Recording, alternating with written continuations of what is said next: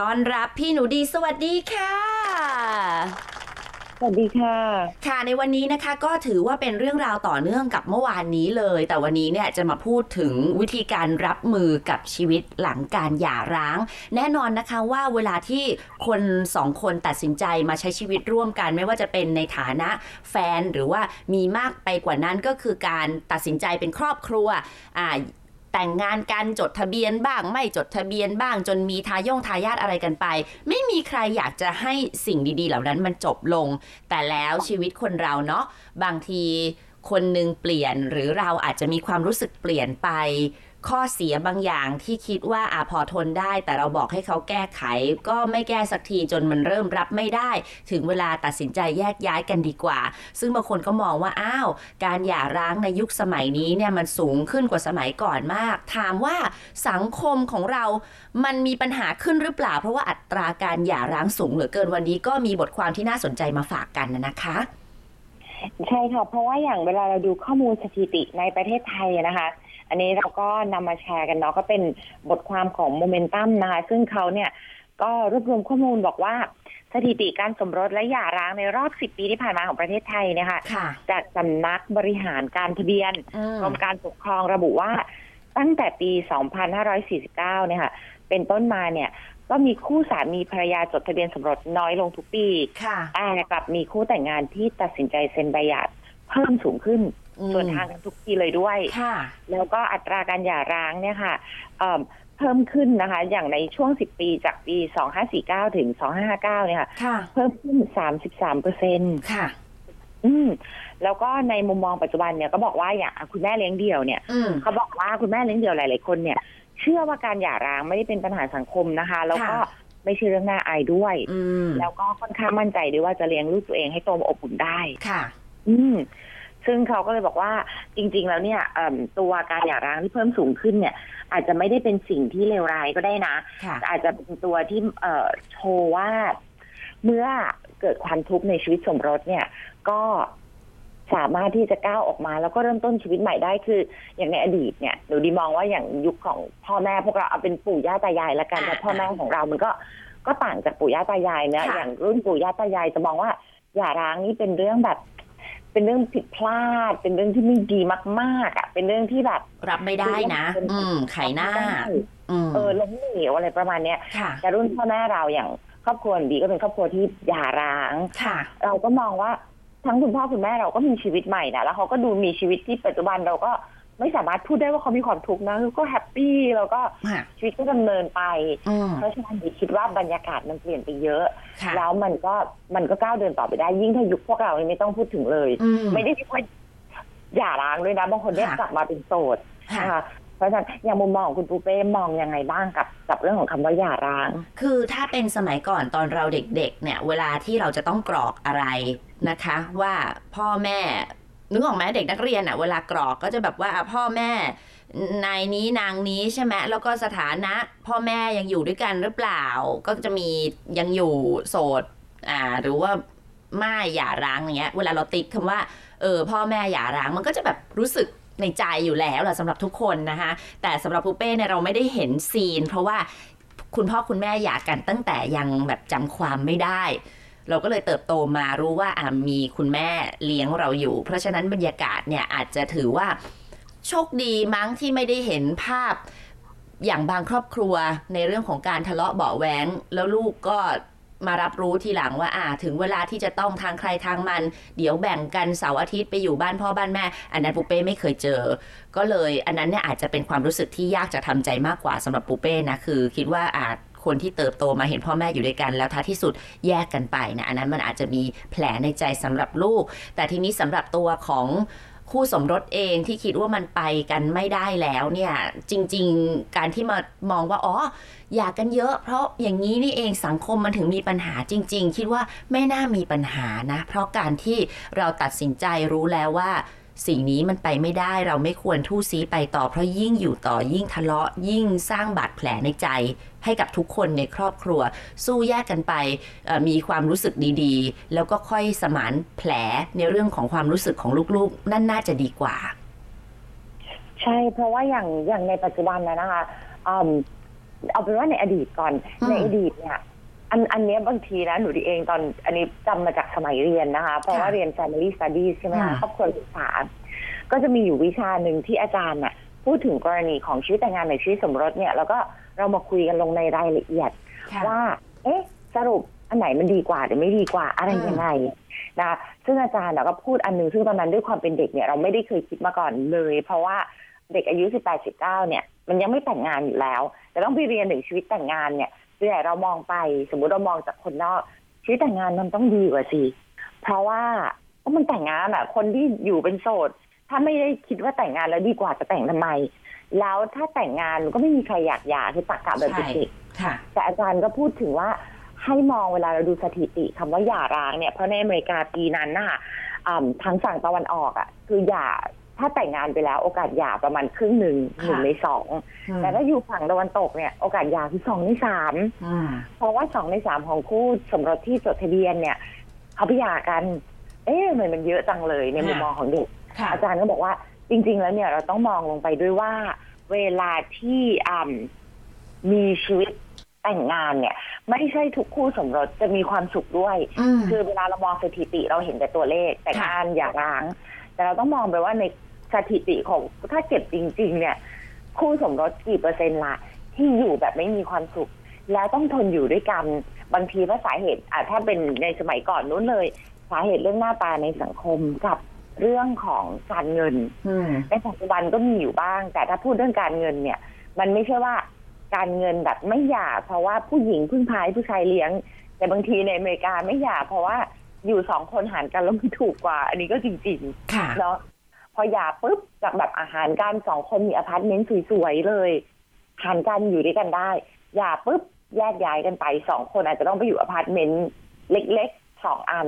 คุณภาพชีวิตมันก็ตกลง เพราะฉะนั้นอันนี้ก็เป็นอะไรที่น่าคิดว่าเออบางทีเนาะค่ะไม่หย่าไม่ได้หมายความว่าดีเสมอไปค่ะ ใช่แล้วก็ณปัจจุบันนี้เนี่ยเหมือนกับว่าแต่ละคนก็พอที่จะทราบนะครับคือถามว่าคนเรามันเปลี่ยนแปลงได้ตลอดแม้กระทั่งรสนิยมทางเพศนะคุณหนูดีอืม เราเห็นหลายตัวอย่างนะคะว่าอาสมมติอย่างบ้านครอบครัวดังอย่างสมัยก่อน Kardashianที่ตัวคุณพ่อเขาตอนหลังก็มารู้ตัวว่าเป็นผู้หญิงน่าจะเหมาะกว่า แล้วก็ไปทำการแปลงพงแปลงเพศอะไร ทั้งๆที่ตัวเองก็มีลูกตั้งหลายคน อันนั้นก็ถามว่า เออ มันทำไมเป็นอย่างนั้นได้ อันนี้นี่ก็ดิฉันก็ไม่สามารถที่จะตอบแทนแต่ละบุคคลได้ แต่คือรสนิยมหรือว่าความชอบของแต่ละคนเนี่ยก็เปลี่ยนไปตามการเวลาจริง ๆ เพราะฉะนั้นการที่เราตัดสินใจแต่งงานหรืออะไรเนี่ย มันไม่ใช่เป็นบทสรุปเหมือนแบบเทพนิยายว่าแต่งงานกันแล้วคือแฮปปี้เอนดิ้งมันไม่ใช่ในโลกแห่งความจริงอะเนาะไม่ไม่ใช่เสมอไปนึกถึงอาจารย์ตัวเองสมัยเรียนปริญญาตรีท่านหนึ่งเป็นผู้หญิง แล้วก็เขาเล่าให้ฟังชีวิตคุณแม่เขาสั้น ๆ เลยแล้วค่ะแล้วเป็นอะไรที่แบบหนูดีประทับใจมากในความเป็นเด็ก ก็ในตอนนั้นคืออ่า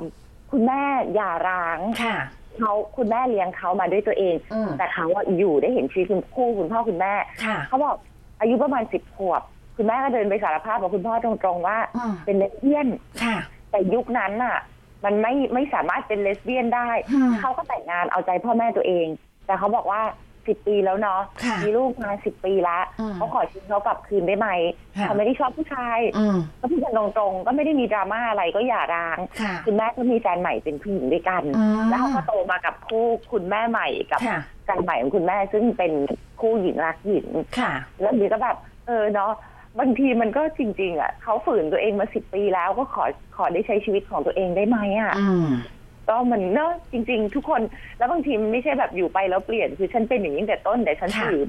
อะ ฉันขอไม่ไม่ฝืนละนั่นเนาะนะขอฮะแล้วคำว่าอย่าร้างหลายหลายเหตุผลจริงๆค่ะ ค่ะ ก็เดี๋ยวกลับมาคุยกันต่อในช่วงหน้าค่ะ ตอนรับพี่หนูดีสวัสดีค่ะ สวัสดีค่ะ ค่ะในวันนี้นะคะก็ถือว่าเป็นเรื่องราวต่อเนื่องกับเมื่อวานนี้เลย แต่วันนี้เนี่ยจะมาพูดถึงวิธีการรับมือกับชีวิตหลังการหย่าร้าง แน่นอนนะคะว่าเวลาที่คนสองคนตัดสินใจมาใช้ชีวิตร่วมกัน ไม่ว่าจะเป็นในฐานะแฟนหรือว่ามีมากไปกว่านั้นก็คือการตัดสินใจเป็นครอบครัวอ่า แต่งงานกันจดทะเบียนบ้าง ไม่จดทะเบียนบ้าง จนมีทายงทายาทอะไรกันไป ไม่มีใครอยากจะให้สิ่งดีๆ เหล่านั้นมันจบลง แต่แล้วชีวิตคนเราเนาะบางทีคนหนึ่งเปลี่ยนหรือเราอาจจะมีความรู้สึกเปลี่ยนไป ข้อเสียบางอย่างที่คิดว่าอาพอทนได้ แต่เราบอกให้เขาแก้ไข ก็ไม่แก้สักทีจนมันเริ่มรับไม่ได้ ถึงเวลาตัดสินใจแยกย้ายกันดีกว่า ซึ่งบางคนก็มองว่าอ้าวการหย่าร้างในยุคสมัยนี้เนี่ยมันสูงขึ้นกว่าสมัยก่อนมาก ถามว่าสังคมของเรา มันมีปัญหาขึ้นหรือเปล่า เพราะว่าอัตราการหย่าร้างสูงเหลือเกินวันนี้ก็มีบทความที่น่าสนใจมาฝากกันนะคะใช่ค่ะ เพราะว่าอย่างเวลาเราดูข้อมูลสถิติในประเทศไทยนะคะ อันนี้เราก็นำมาแชร์กันเนาะก็เป็นบทความของโมเมนตัมนะคะ ซึ่งเขาเนี่ยก็รวบรวมข้อมูลบอกว่าสถิติการสมรสและหย่าร้างในรอบ 10 ปีที่ผ่านมาของประเทศไทยเนี่ยค่ะค่ะจากสำนักบริหารการทะเบียนอืมกรมการปกครองระบุว่าตั้งแต่ปี 2549 เนี่ยค่ะ เป็นต้นมาเนี่ย ก็มีคู่สามีภรรยาจดทะเบียนสมรสน้อยลงทุกปีค่ะแต่กลับมีคู่แต่งงานที่ตัดสินใจเซ็นใบหย่าเพิ่มสูงขึ้นอืม ส่วนทางกันทุกปีเลยด้วยค่ะแล้วก็อัตราการหย่าร้างเนี่ยค่ะเอิ่มเพิ่มขึ้นนะคะ อย่างในช่วง 10 ปีจากปี 2549 ถึง 2559 เนี่ยค่ะค่ะ เพิ่มขึ้น 33เปอร์เซ็นต์ค่ะ อืม แล้วก็ในมุมมองปัจจุบันเนี่ยก็บอกว่าอย่างคุณแม่เลี้ยงเดี่ยวเนี่ยอืมเขาบอกว่าคุณแม่เลี้ยงเดี่ยวหลาย ๆ คนเนี่ย เชื่อว่าการหย่าร้างไม่ได้เป็นปัญหาสังคมนะคะ แล้วก็ค่ะไม่ใช่เรื่องน่าอายด้วยอืมแล้วก็ค่อนข้างมั่นใจด้วยว่าจะเลี้ยงลูกตัวเองให้โตมาอบอุ่นได้ ค่ะ อืม ซึ่งเขาก็เลยบอกว่าจริง ๆ แล้วเนี่ยเอิ่มตัวการหย่าร้างที่เพิ่มสูงขึ้นเนี่ย อาจจะไม่ได้เป็นสิ่งที่เลวร้ายก็ได้นะค่ะอาจจะเป็นตัวที่เอ่อโชว์ว่าเมื่อเกิดความทุกข์ในชีวิตสมรสเนี่ย ก็สามารถที่จะก้าวออกมา แล้วก็เริ่มต้นชีวิตใหม่ได้คือ อย่างในอดีตเนี่ยหนูดีมองว่าอย่างยุคของพ่อแม่พวกเราเอาเป็นปู่ย่าตายายละกันอ่าแต่พ่อแม่ของเรามันก็ก็ต่างจากปู่ย่าตายายเนะค่ะอย่างรุ่นปู่ย่าตายายจะมองว่าหย่าร้างนี่เป็นเรื่องแบบ เป็นเรื่องผิดพลาด เป็นเรื่องที่ไม่ดีมากๆอะเป็นเรื่องที่แบบรับไม่ได้นะ อืมไข่หน้าอืมเออล้มเหลวอะไรประมาณเนี้ยค่ะแต่รุ่นพ่อแม่เราอย่างครอบครัวดีก็เป็นครอบครัวที่หย่าร้างค่ะเราก็มองว่าทั้งคุณพ่อคุณแม่เราก็มีชีวิตใหม่นะแล้วเขาก็ดูมีชีวิตที่ปัจจุบันเราก็ ไม่สามารถพูดได้ว่าเขามีความทุกข์นะก็แฮปปี้แล้วก็ค่ะชีวิตก็ดำเนินไปอืมเพราะฉะนั้นดีคิดว่าบรรยากาศมันเปลี่ยนไปเยอะค่ะแล้วมันก็มันก็ก้าวเดินต่อไปได้ ยิ่งถ้ายุคพวกเรานี่ไม่ต้องพูดถึงเลยอืมไม่ได้ว่าหย่าร้างด้วยนะบางคนได้ค่ะกลับมาเป็นโสดค่ะนะคะเพราะฉะนั้นอย่างมุมมองของคุณปูเป้มองยังไงบ้างกับกับเรื่องของคำว่าหย่าร้าง คือถ้าเป็นสมัยก่อนตอนเราเด็กๆ เนี่ย เวลาที่เราจะต้องกรอกอะไรนะคะ ว่าพ่อแม่ นึกออกไหมเด็กนักเรียนอะเวลากรอกก็จะแบบว่าพ่อแม่นายนี้นางนี้ใช่ไหมแล้วก็สถานะพ่อแม่ยังอยู่ด้วยกันหรือเปล่า ก็จะมียังอยู่โสดอ่าหรือว่าไม่หย่าร้างอย่างเงี้ย เวลาเราติดคำว่าเออพ่อแม่หย่าร้างมันก็จะแบบรู้สึกในใจอยู่แล้วแหละสำหรับทุกคนนะคะ แต่สำหรับปูเป้เนี่ยเราไม่ได้เห็นซีน เพราะว่าคุณพ่อคุณแม่หย่ากันตั้งแต่ยังแบบจำความไม่ได้ เราก็เลยเติบโตมารู้ว่าอะมีคุณแม่เลี้ยงเราอยู่ เพราะฉะนั้นบรรยากาศเนี่ยอาจจะถือว่าโชคดีมั้งที่ไม่ได้เห็นภาพอย่างบางครอบครัวในเรื่องของการทะเลาะเบาะแว้งแล้วลูกก็มารับรู้ทีหลังว่าอ่า ถึงเวลาที่จะต้องทางใครทางมัน เดี๋ยวแบ่งกันเสาร์อาทิตย์ไปอยู่บ้านพ่อบ้านแม่ อันนั้นปูเป้ไม่เคยเจอ ก็เลยอันนั้นเนี่ยอาจจะเป็นความรู้สึกที่ยากจะทำใจมากกว่าสำหรับปูเป้นะคือ คิดว่าอาจ คนที่เติบโตมาเห็นพ่อแม่อยู่ด้วยกัน แล้วท้ายที่สุดแยกกันไปนะอันนั้นมันอาจจะมีแผลในใจสำหรับลูก แต่ทีนี้สำหรับตัวของคู่สมรสเองที่คิดว่ามันไปกันไม่ได้แล้วเนี่ยจริง ๆ การที่มามองว่าอ๋ออยากกันเยอะ เพราะอย่างนี้นี่เองสังคมมันถึงมีปัญหาจริง ๆ คิดว่าไม่น่ามีปัญหานะ เพราะการที่เราตัดสินใจรู้แล้วว่าสิ่งนี้มันไปไม่ได้เราไม่ควรทู่ซีไปต่อเพราะยิ่งอยู่ต่อยิ่งทะเลาะยิ่งสร้างบาดแผลในใจ ให้กับทุกคนในครอบครัว สู้แยกกันไปเอ่อมีความรู้สึกดีๆ แล้วก็ค่อยสมานแผลในเรื่องของความรู้สึกของลูกๆ นั่นน่าจะดีกว่า ใช่เพราะว่าอย่างอย่างในปัจจุบันนะนะคะอืมเอาเป็นว่าในอดีตก่อนอืมในอดีตเนี่ยอันอันเนี้ยบางทีนะหนูดีเองตอนอันนี้จำมาจากสมัยเรียนนะคะ เพราะว่าเรียน family studies ใช่ไหมอืคะมครอบครัวศึกษา ก็จะมีอยู่วิชาหนึ่งที่อาจารย์น่ะพูดถึงกรณีของชีวิตแต่งงานในชีวิตสมรสเนี่ย แล้วก็ เรามาคุยกันลงในรายละเอียด ว่า เอ๊ะ สรุปอันไหนมันดีกว่าหรือไม่ดีกว่าอะไรยังไงนะซึ่งอาจารย์น่ะก็พูดอันหนึงซึ่งตอนนั้นด้วยความเป็นเด็กเนี่ยเราไม่ได้เคยคิดมาก่อนเลย เพราะว่าเด็กอายุ 18 19 เนี่ย มันยังไม่แต่งงานอยู่แล้วแต่ต้องไปเรียนถึงชีวิตแต่งงานเนี่ยส่วนใหญ่เรามองไป สมมุติเรามองจากคนนอก ชีวิตแต่งงานมันต้องดีกว่าสิเพราะว่าก็มันแต่งงานอะ คนที่อยู่เป็นโสดถ้าไม่ได้คิดว่าแต่งงานแล้วดีกว่าจะแต่งทำไม แล้วถ้าแต่งงานก็ไม่มีใครอยากหย่าคือตักกะแบบใช่เด็กค่ะๆแต่อาจารย์ก็พูดถึงว่าให้มองเวลาเราดูสถิติคำว่าหย่าร้างเนี่ยเพราะในอเมริกาปีนั้นน่ะอ่ำทางฝั่งตะวันออกอะ คือหย่าถ้าแต่งงานไปแล้วโอกาสหย่าประมาณครึ่งหนึ่งหนึ่งในสองแต่ถ้าอยู่ฝั่งตะวันตกเนี่ยโอกาสหย่าคือสองในสามอืมเพราะว่าสองในสามของคู่สมรสที่จดทะเบียนเนี่ยเขาไปหย่ากัน เอ๊ะทำไมมันเยอะจังเลยในมุมมองของเด็กค่ะอาจารย์ก็บอกว่า จริง ๆ แล้วเนี่ยเราต้องมองลงไปด้วยว่า เวลาที่อ่ำมีชีวิตแต่งงานเนี่ย ไม่ใช่ทุกคู่สมรสจะมีความสุขด้วยอืมคือเวลาเรามองสถิติเราเห็นแต่ตัวเลขแต่งงานอย่าร้าง แต่เราต้องมองไปว่าในสถิติของถ้าเก็บจริง ๆ เนี่ย คู่สมรสกี่เปอร์เซ็นต์ละที่อยู่แบบไม่มีความสุข แล้วต้องทนอยู่ด้วยกันบางทีว่าสาเหตุอะถ้าเป็นในสมัยก่อนนู้นเลย สาเหตุเรื่องหน้าตาในสังคมกับ เรื่องของการเงินอืมในปัจจุบันก็มีอยู่บ้าง แต่ถ้าพูดเรื่องการเงินเนี่ย มันไม่ใช่ว่าการเงินแบบไม่หย่า เพราะว่าผู้หญิงพึ่งพาผู้ชายเลี้ยง แต่บางทีในอเมริกาไม่หย่า เพราะว่าอยู่สองคนหารกันแล้วมันถูกกว่า อันนี้ก็จริงค่ะๆเนาะพอหย่าปุ๊บจากแบบอ่าหารกันสองคนมีอพาร์ตเมนต์สวยๆเลยหารกันอยู่ด้วยกันได้หย่าปุ๊บแยกย้ายกันไปสองคนอาจจะต้องไปอยู่อพาร์ตเมนต์เล็กๆสองอัน คุณภาพชีวิตมันก็ตกลง เพราะฉะนั้นอันนี้ก็เป็นอะไรที่น่าคิดว่าเออบางทีเนาะค่ะไม่หย่าไม่ได้หมายความว่าดีเสมอไปค่ะ ใช่แล้วก็ณปัจจุบันนี้เนี่ยเหมือนกับว่าแต่ละคนก็พอที่จะทราบนะครับ คือถามว่าคนเรามันเปลี่ยนแปลงได้ตลอดแม้กระทั่งรสนิยมทางเพศนะคุณหนูดี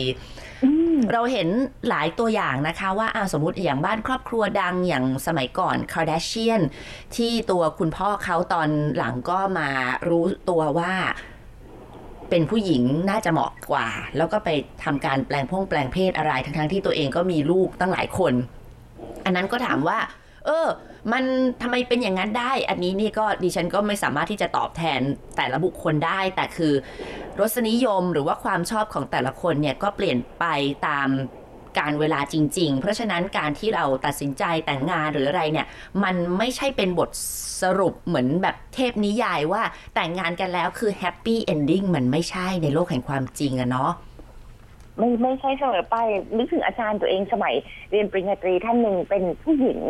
แล้วก็เขาเล่าให้ฟังชีวิตคุณแม่เขาสั้น ๆ เลยแล้วค่ะแล้วเป็นอะไรที่แบบหนูดีประทับใจมากในความเป็นเด็ก ก็ในตอนนั้นคืออ่าคุณแม่หย่าร้างค่ะ เขาคุณแม่เลี้ยงเขามาด้วยตัวเองอืมแต่เขาอะอยู่ได้เห็นชีวิตคุณคู่คุณพ่อคุณแม่ค่ะเขาบอกอายุประมาณสิบขวบ คุณแม่ก็เดินไปสารภาพกับคุณพ่อตรงๆว่าอืมเป็นเลสเบี้ยนค่ะแต่ยุคนั้นน่ะ มันไม่ไม่สามารถเป็นเลสเบี้ยนได้อืมเขาก็แต่งงานเอาใจพ่อแม่ตัวเอง แต่เขาบอกว่า สิบปีแล้วเนาะค่ะมีลูกมาสิบปีละอืมเขาขอชีวิตเขากลับคืนได้ไหมค่ะ เขาไม่ได้ชอบผู้ชายอืมก็พูดกันตรงๆก็ไม่ได้มีดราม่าอะไรก็อย่าร้าง ค่ะ คุณแม่ก็มีแฟนใหม่เป็นผู้หญิงด้วยกัน อืม แล้วเขาก็โตมากับคู่คุณแม่ใหม่กับค่ะ แฟนใหม่ของคุณแม่ซึ่งเป็นคู่หญิงรักหญิง ค่ะ แล้วดีก็แบบ เออเนาะบางทีมันก็จริง ๆ อะเขาฝืนตัวเองมาสิบปีแล้วก็ขอขอได้ใช้ชีวิตของตัวเองได้ไหมอะ อืม ก็มันเนอะจริง ๆ ทุกคนแล้วบางทีมันไม่ใช่แบบอยู่ไปแล้วเปลี่ยนคือฉันเป็นอย่างนี้ตั้งแต่ต้นแต่ฉันค่ะฝืนอะฉันขอไม่ไม่ฝืนละนั่นเนาะนะฮะแล้วคำว่าอย่าร้างหลายหลายเหตุผลจริงๆนะคะค่ะ ก็เดี๋ยวกลับมาคุยกันต่อในช่วงหน้าค่ะ We love to share. มาถึงช่วงสุดท้ายกันแล้วนะคะ เราจะมาบอกเคล็ดลับสำหรับการรับมือหลังการหย่าร้างคุณหนูดีถ้าบางคนรู้สึก โอ้โหแซดมากเฟลมาก พระปูเป้ก็เคยได้ปลอบขวัญเพื่อนนะคะ แต่งงานอยู่กินหลายปีเลยทีเดียว และท้ายที่สุดเนี่ยก็อีกฝ่ายเขาเดินเลือกที่จะตัดสินใจแบบบอกเลิกแต่ ที่ทั้งนี้ทั้งนั้นก่อนจะเลิกกันเนี่ยคือตัวของเพื่อนเนี่ยเขาก็รับรู้อยู่แล้วว่ามันมันเหมือนไปกันไม่ได้ มันมีปัญหาจุมจิมหยุมหยิมที่ทะเลาะกันบ่อยมาก แต่ก็ไม่คิดว่าอ้าวอยู่ดีๆ จะแบบมาถูกเทกลางคัน เสียใจร้องห่มร้องไห้อะไรอย่างเงี้ยสำหรับคนที่มีภาวะอย่างนี้อยู่คุณหนูดีคะมีอะไรอยากจะแนะนำบ้าง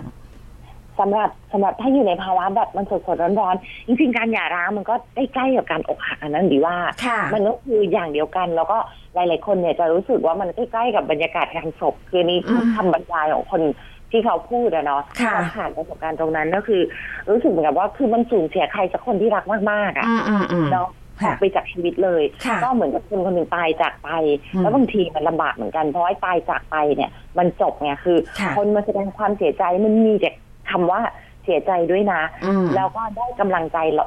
มากมายค่ะแล้วมันจบอะคือเผาศพอะไรมันจบอืมแล้วก็ทีนี้ก็เยียวยาตัวเองละค่ะแต่ว่าการหย่าร้างเนี่ยบางทีมันไม่จบค่ะบางทีมันมีเรื่องของการแย่งลูก การฟ้องร้องอ่าทรัพย์สมบัติการอืมใช่การแทงข้างหลังการโอ้เยอะแยะมากมายนะคะทีเนี้ยทำยังไงได้บ้าง ถ้าคุณอยู่ตรงนั้นเนี่ยเอิ่ม ข้อแรกถ้าคุณได้กำลังใจจากคนใกล้ตัวเนี่ยดีมากๆอยู่แล้ว ทีนี้บังเอิญถ้าไม่มีกำลังใจจากคนใกล้ตัวเลยค่ะนะอาจจะอยู่คนเดียวอาจจะเป็นคนที่ไม่ได้เอ่อมีเพื่อนสนิทหรืออะไรหรือไม่อืมอยากบอกใครค่ะเนาะคำว่าไม่อยากบอกใครฉันฉันอยากเข้มแข็งเนี่ยอืมก็เอ่ออันหนึงที่อาจจะช่วยได้นะคะเอ่อค่ะข้อถัดมาที่แนะนำในบทความนี้เนะคะก็พูดว่าอย่างน้อยเนี่ย วันละสิบยี่สิบนาที คุณจัดสรรเวลาให้คุณได้ทำอะไรที่คุณชอบจริงๆ อาจจะเป็นอะไรที่คุณเคยชอบ ก่อนชีวิตสมรสอืมแล้วคุณไม่ได้ทำมันมานานแสนนานคุณอาจจะมีเวลาส่วนตัวที่อาจจะได้อยู่สงบสงบๆกินกาแฟสักแก้วแบบค่ะสบายใจ อ่านหนังสือเล่มโปรด ออกไปเดินเล่น อะไรก็ตามที่คุณเคยโปรดปรานมาก่อนน่ะอืมจัดเวลาให้สิ่งนั้นให้มากเท่าค่ะที่คุณต้องการเท่าที่คุณพอใจ อันต่อมาเนี่ย ข้อที่สามอันนี้เขาแนะนำบอกว่า